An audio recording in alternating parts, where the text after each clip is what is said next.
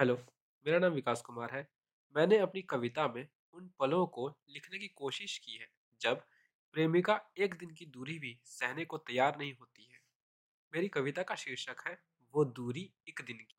पर्वत से चल तरणी जैसे घुल मिल जाने को तड़पती तरणी, गगन से बरखा का वो पानी, भू में मिल जाने को तड़प मेरी भी एक माशुका ऐसी सह न पाई वो दूरी एक दिन की। उपवन में एक नन्हा पौधा, जैसे मचल जाता बढ़ने को, जंगल में जैसे प्यारी हिरणी उछल पार कर जाती झरने को, मेरी भी एक माशुका ऐसी सह न पाई वो दूरी एक दिन की। पल भर से ओझल हो जाऊँ, जो कहीं मैं खो जाऊँ, भर भर आँखें नैना छल के खिलखिला पड़े जो झलक दिखला जाऊँ। फूल की पंखुड़ियाँ सा कोमल, कांटों से घेरे रहती है कोई चुरा ना ले मुझे उससे, इस बात से डरा करती है। बेपनाह, कैसा ये इश्क करती? छोटी सी छोटी बात पे लड़ती।